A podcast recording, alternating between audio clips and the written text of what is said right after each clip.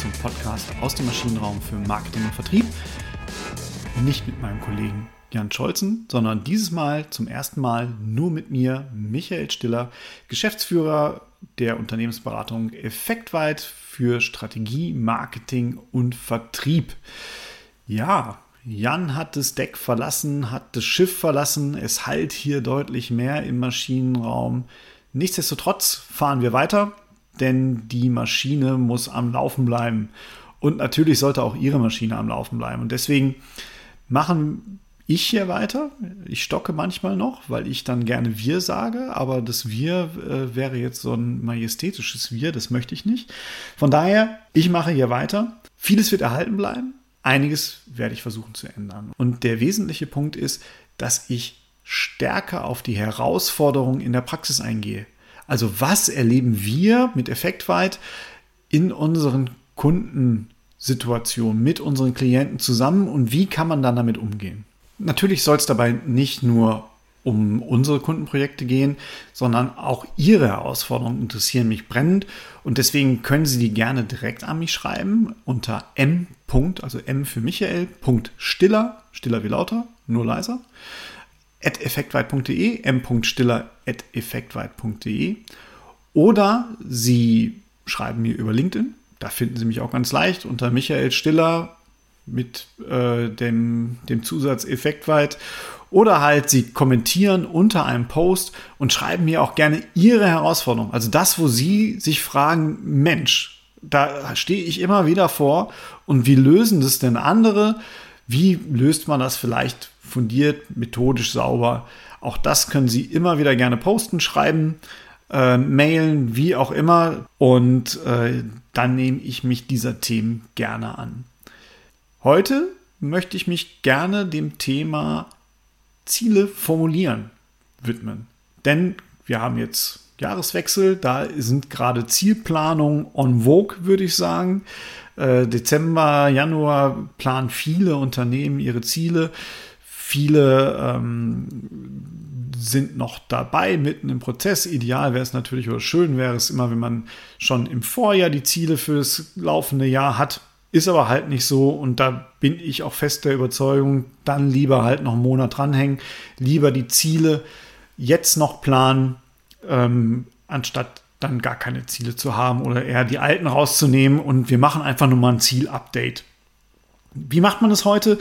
Ziele planen. Klar, man möchte die Kolleginnen und Kollegen mit einbinden, man möchte sie motivieren. Sie sollen ja auch quasi aktiv mit dabei sein, sich mit den Zielen identifizieren und dann gibt es ja häufig die Aufgabe ins Team hinein, okay, schaut mal, das sind unsere übergreifenden Ziele, idealerweise, wenn man sie hat. Manchmal hat man sie auch nicht, dann lässt man sie bottom-up quasi aus dem Ziel heraus, aus dem Team heraus planen. Da ist dann die Frage äh, an die Kolleginnen und Kollegen, okay, was wollt ihr denn im kommenden Jahr oder wenn man jetzt erst plant, im laufenden Jahr erreichen, also bis Ende 2023 in diesem Fall. Und jetzt legen die Kolleginnen und Kollegen los und fangen an, fleißig zu formulieren. Idealerweise hat man da nochmal so diese ganzen Smart-Aspekte mit drin, smart Zielplanung, vielleicht nochmal ganz kurz was, wofür steht SMART? Ist eine Abkürzung. Das S steht für spezifisch. Das M steht für messbar. Das A steht für ausführbar.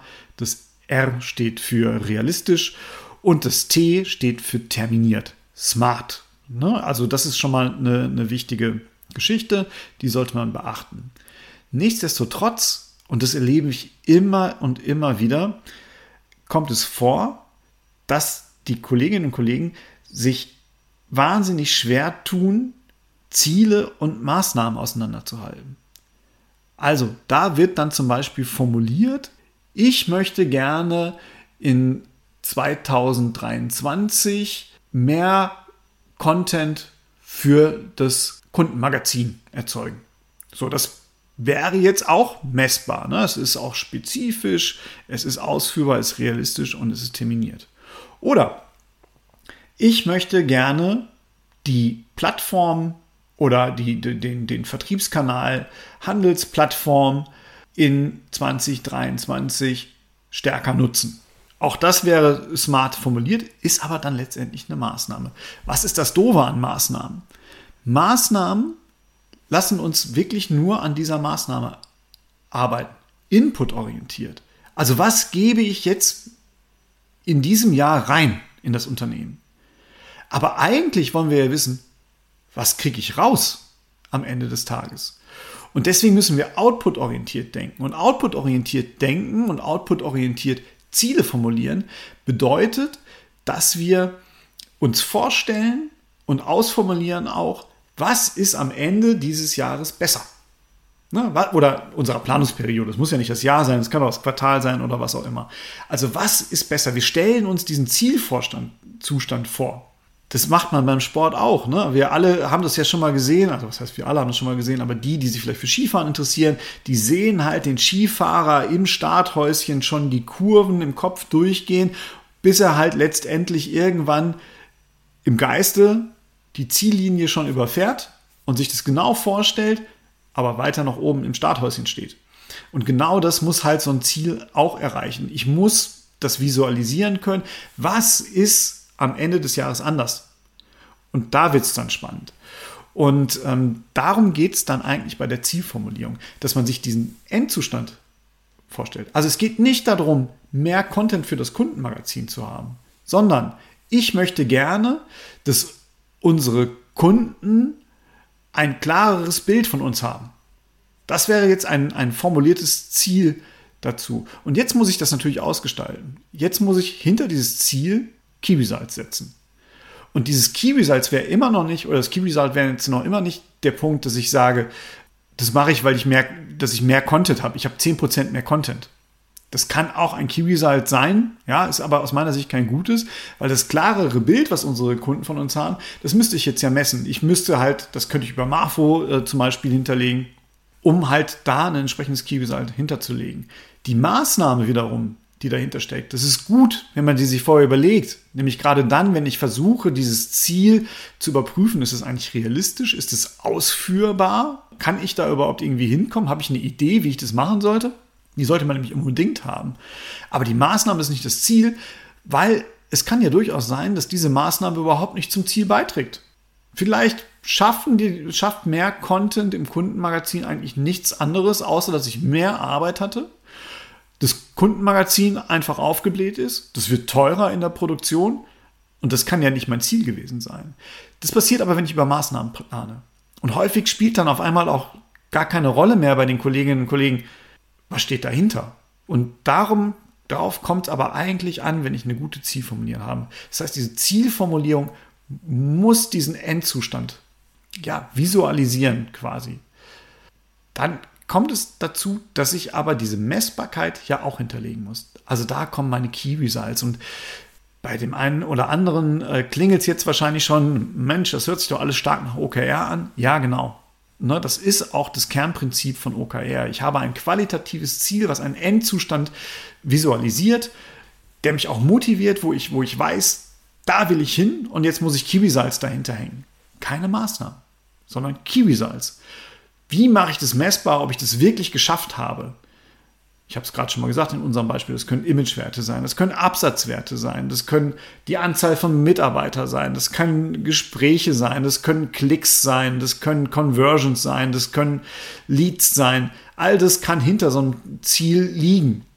Aber es ist halt nicht das Ziel, sondern es sind halt nur die Key Results. Und wenn ich diese Key Results formuliere, da haben wir es dann häufig so, ne, ein gutes Pferd springt nur so hoch, wie es muss, dass diese Ziele wenig ambitioniert formuliert werden. Und das ist jetzt ein entscheidender Punkt. Ich muss das Ziel eigentlich so formulieren, dass ich es nicht erreichen kann. Also eine 100% Zielerreichung ist eigentlich nicht günstig, weil ich dann davon aus, oder ich weiß es ja gar nicht, ich weiß gar nicht, musste ich mich dafür strecken? Haben die Kolleginnen und Kollegen sich gestreckt? Hat das Team sich da gestreckt?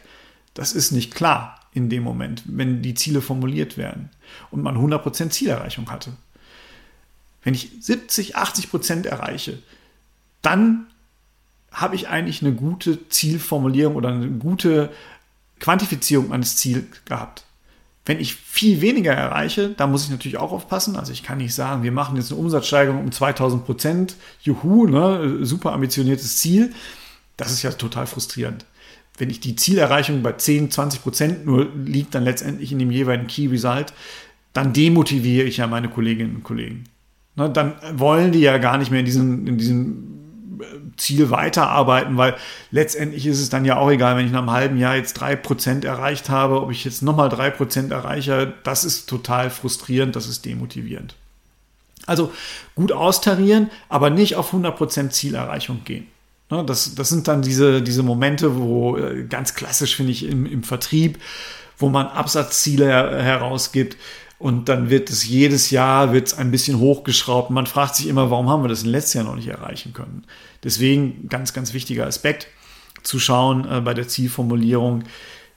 Qualitatives Ziel, Quantifizierung als äh, Key Results, die da hinten dran stehen, woran ich erkenne, ob ich das qualitative Ziel erreicht habe und dann so formulieren, dass sie so ambitioniert sind, dass 100% Zielerreichung eigentlich nicht möglich ist, idealerweise irgendwo zwischen 70 und 80 Prozent sollten erreichbar sein. Das ist mal so der, der eine Punkt. Ambitioniertheit in den Key Results. Das, was ich dann aber wiederum häufig erlebe, ist, dass die Key Results relativ unambitioniert geplant werden, aber dafür gibt es halt einen riesen Fächer an Zielen. Das sind da nicht mehr drei oder vier Ziele, die man pro Team hat, die ein fokussiertes Arbeiten auch erlauben, sondern es sind dann halt 12, 15, in einem Fall habe ich sogar auch mal 20 Ziele gesehen. Das hängt natürlich so ein bisschen daran, dass wir um uns herum ja meistens wahnsinnig viele Stakeholder haben. Wir haben unsere äh, Abteilung dort drüber, ob es jetzt die Bereichsleitung oder die Geschäftsführung ist. Wir haben andere Abteilungen, für die wir vielleicht dienstleistend unterwegs sind. Ähm, wir müssen uns immer wieder den Ansprüchen unterschiedlicher Stakeholder halt stellen. Und die wollen natürlich auch alle, dass wir bestimmte Ziele ähm, erreichen und dass unser Team bestimmte Ziele erreicht. Jetzt ist die Kunst dabei aber zu sagen, wie kann ich das so verdichten, dass ich am Ende trotzdem nur an drei oder vier Zielen arbeite. Denn wenn ich an viel mehr Zielen arbeite, drei, vier, fünf vielleicht auch noch, ähm, aber wenn ich an 10, 12, 20 Zielen arbeite, dann habe ich halt die Gefahr, dass ich mich total verzettle. Ich weiß gar nicht so genau, welches Ziel soll ich denn als erstes angehen? Dann mache ich an dem einen Ziel, arbeite ich mal ein bisschen, dann arbeite ich an dem anderen Ziel mal ein bisschen und am Ende habe ich bei keinem Ziel eine gute Zielerreichung hingelegt am Ende des Jahres, sondern stehe bei allen Zielen so bei 30, 40 Prozent. Und das bringt unser Unternehmen ja nicht weiter. Denn Ziele nicht gut zu erreichen oder schnelle Lösungen dann nur herbeizuführen, das führt nicht dazu, dass wir eine wirkliche Verbesserung haben, sondern eine wirkliche Verbesserung reicht, erreicht man halt nur über konzentriertes Arbeiten. Oder ich muss halt mehr Ressource reinstecken. Dann habe ich vielleicht aber auch wieder mehr Teams und dadurch kann ich dann halt auch mehr Ziele verein, äh, verarbeiten. Aber wichtig ist dabei wirklich konzentriert sich auf drei bis fünf Ziele zu stürzen und die dann aber auch wirklich so zu bearbeiten, dass halt die Key Results erfüllt sind. Das sind ganz, ganz wesentliche Aspekte aus unserer Sicht, das, was wir so in unserem Projektgeschäft erleben, wo sich viele äh, ja, verzetteln, verheddern bei der Zielformulierung. Also ich fasse es jetzt einfach nochmal zusammen. Der erste Punkt ist, Ziele gerne smart formulieren, aber Ziele sind keine Maßnahmen. Ziele stellen einen Endzustand dar was habe ich am Ende des Jahres entweder in der Weiterentwicklung erreicht oder was habe ich am Ende des Jahres optimiert, was funktioniert jetzt besser. Das sind zwei Zielkategorien, die muss ich klar ausformulieren. Diese ausformulierten Ziele muss ich ganz klar mit Key Results hinterlegen, also woran mache ich das messbar, dass ich dieses Ziel auch erreicht habe. Beim Quantifizieren dieser Key Results durchaus ambitioniert. 70, 80 Prozent Zielerreichung sind wichtig. Dafür nicht so viele Ziele. Nicht 12, 20 Ziele, sondern 3 bis 5 hochambitionierte Kibisalz dahinter. 70 bis 80 Prozent Zielerreichung. Und dann funktioniert es eigentlich auch mit dem Vorankommen im Unternehmen. Ich würde mich total freuen, wenn Sie mir schildern, gerne auf LinkedIn äh, unter dem Post zu, dem, zu diesem Podcast, Was sind Ihre Herausforderungen bei Zielformulierung, beim Ausgestalten von Zielen? Können wir das natürlich auch gerne schreiben, wie gesagt, an m.stiller.effektweit.de. Ähm, Sie können äh, das konkret formulieren oder wir können auch natürlich gerne darüber sprechen. Sie können einfach einen Termin bei mir buchen. Über unsere Homepage geht das ganz simpel. Da klicken Sie einfach sich in meinem Kalender durch und suchen sich einen für Sie günstigen Zeitpunkt aus. Und dann hoffe ich, dass Ihnen diese leichte Formatänderung gefallen hat und Sie auch in der nächsten Woche wieder da sind. Auch da freue ich mich über Ihr Feedback und verbleibe mit besten Grüßen, wünsche Ihnen viel Erfolg in dieser Woche und sage bis zur nächsten Woche. Tschüss.